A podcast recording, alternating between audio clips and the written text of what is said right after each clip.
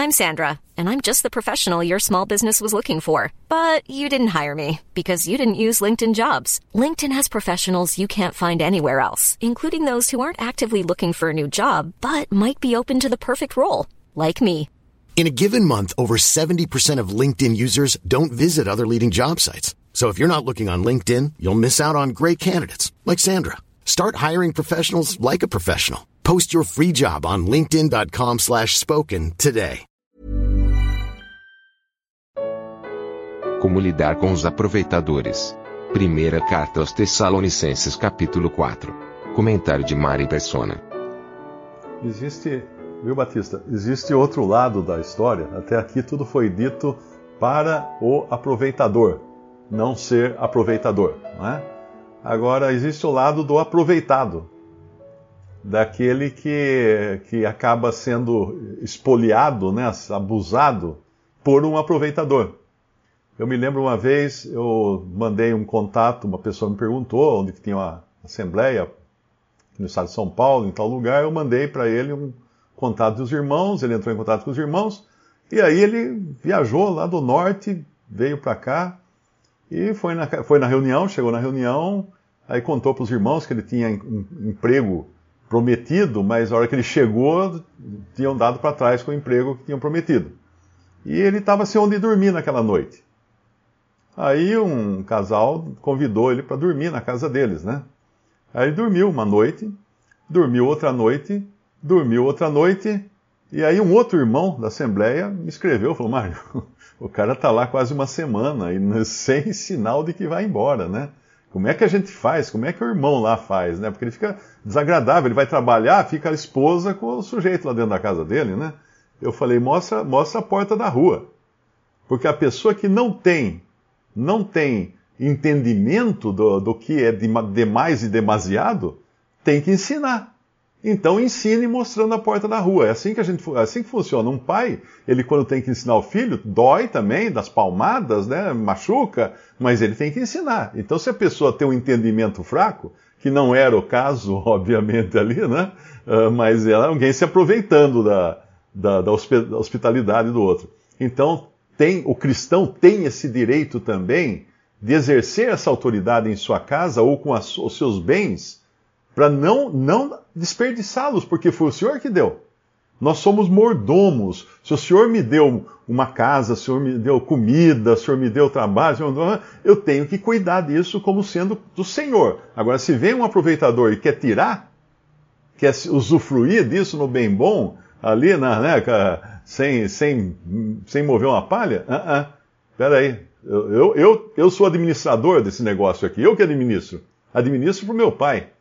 Né? Administro para o meu pai. Então, tem sim o cristão autoridade sobre as suas coisas para administrá-las da melhor maneira e não deixar que qualquer um venha espoliá-lo. Eu recebo muitas mensagens de pessoas que não sabe o que fazer, porque o pastor entrou lá na casa e ele levou embora um bem lá, um, a televisão, até teve casa, levou a televisão embora, porque ele falou que é, é para a igreja, é para obra, é para não sei o quê. Não, você não tem que dar nada que não seja da sua, da sua decisão dar alguma coisa. Então, muito cuidado também com os aproveitadores. Se você é cristão, entenda que você é o administrador das coisas que estão na sua mão. Não é o pastor da igreja. Não é porque ele vem e fala para você, não, você tem que me dar não sei o quê, não tem que dar coisa nenhuma, quem administra aqui é, é sou eu, Deus deu para mim. Agora, se Deus colocar no meu coração de ajudar um, um, necessitado, de ajudar os irmãos, ajudar alguém que está na obra do Senhor, é entre eu e o Senhor. Ninguém vai dizer para mim que eu tenho que fazer isso.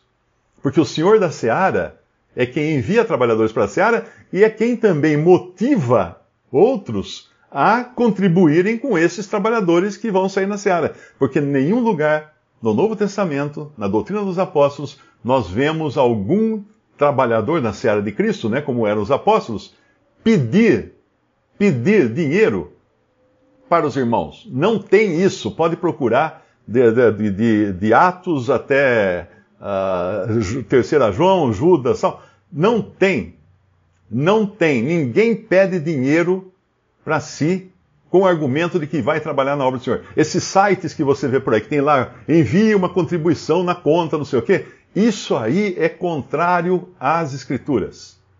Ninguém pede dinheiro. Paulo falava das ofertas que eram, deviam ser, sim, ofertadas, não era obrigatório, claro, mas para os santos que estavam passando necessidade, para os cristãos pobres. Mas ele não pedia para ele. Ele nunca pedia para ele. Isso é importante entender. Então, aquele que também trabalha na obra, ou que visita irmãos, eventualmente, né, tem o seu trabalho e eventualmente visita irmãos, também tem que ter o simancol de não, não abusar. Tem um irmão que já está com, já está com o Senhor há vários anos e ele falava, ele, ele trabalhava na obra do Senhor, né, visitava muitos irmãos, muitos países e tal. E ele falou uma coisa para mim que eu nunca esqueci. Ele falou assim: quando você visitar um irmão ou uma família, três dias no máximo. Um dia para chegar, um dia para ficar, um dia para ir embora.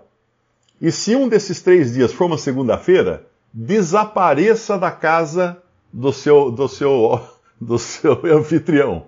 Porque segunda-feira é o dia que a dona da casa vai fazer limpar, lavar roupa, não sei o quê, e você vai ser um estorvo ali. Então suma, vá para a rua distribuir folheto, vai fazer qualquer coisa, só volte lá no final do dia porque você vai estar atrapalhando. Então, esse simancol tem que ter também quem trabalha na obra do Senhor, para não chegar na casa dos outros e lá abrir a geladeira, deitar no sofá, pôr os pés para cima, tal, como se fosse agora a casa de quem, né? A casa da sogra. Não é assim. Nós temos que ter esse, esse tino, né? Essa educação, porque o cristão tem que dar o exemplo em todas as situações. Então, muito cuidado, principalmente eu queria abrir esse parênteses aqui para falar daqueles que são abusados por pessoas abusadas, pessoas que não têm um, um senso crítico ou fazem até de má fé para espoliar os, os, mais simples, os mais humildes, que invadir suas casas. Né? Lá, lá em, lá em, em, em 2 Timóteo, fala deles, olha, está aqui, ó. olha eles aqui, capítulo 3 de 2 Timóteo. Aqui, ó. Depois de falar dos homens, dos líderes cristãos dos últimos tempos, que o capítulo 3, do versículo 1 em diante, está falando dos líderes cristãos dos últimos tempos. É bom entender isso para você ver o contexto. E no versículo 6, uh, o versículo 5 fala, tendo aparência de piedade. Tá Eles vêm com aquela voz mole, né? aquela voz mansa de, oh irmãos, no versículo 6 diz: Porque deste número são os que se introduzem pelas casas e levam cativas, outra tradução poderia ser, e cativam mulheres nécias, mulheres tolas, carregadas de pecados, levadas de várias concupiscências, ou seja, levadas de vários desejos extremados, que aprendem sempre e nunca podem chegar ao conhecimento da verdade.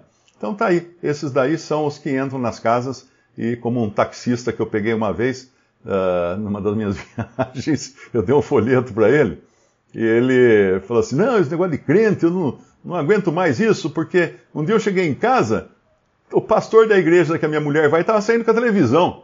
Eu falei, onde é que você está indo com a minha televisão? Não, sua esposa doou para a obra, não sei o quê. Que obra nada, pode pôr de volta lá.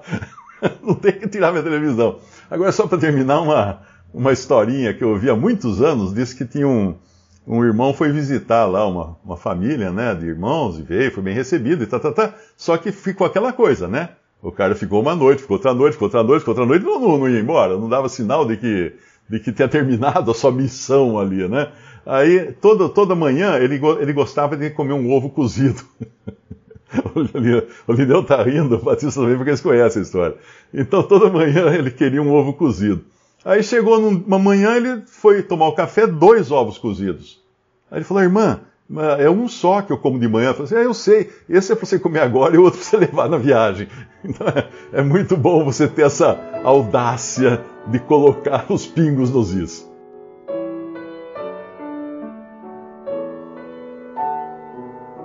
Visite respondi.com.br. Visite também 3minutos.net.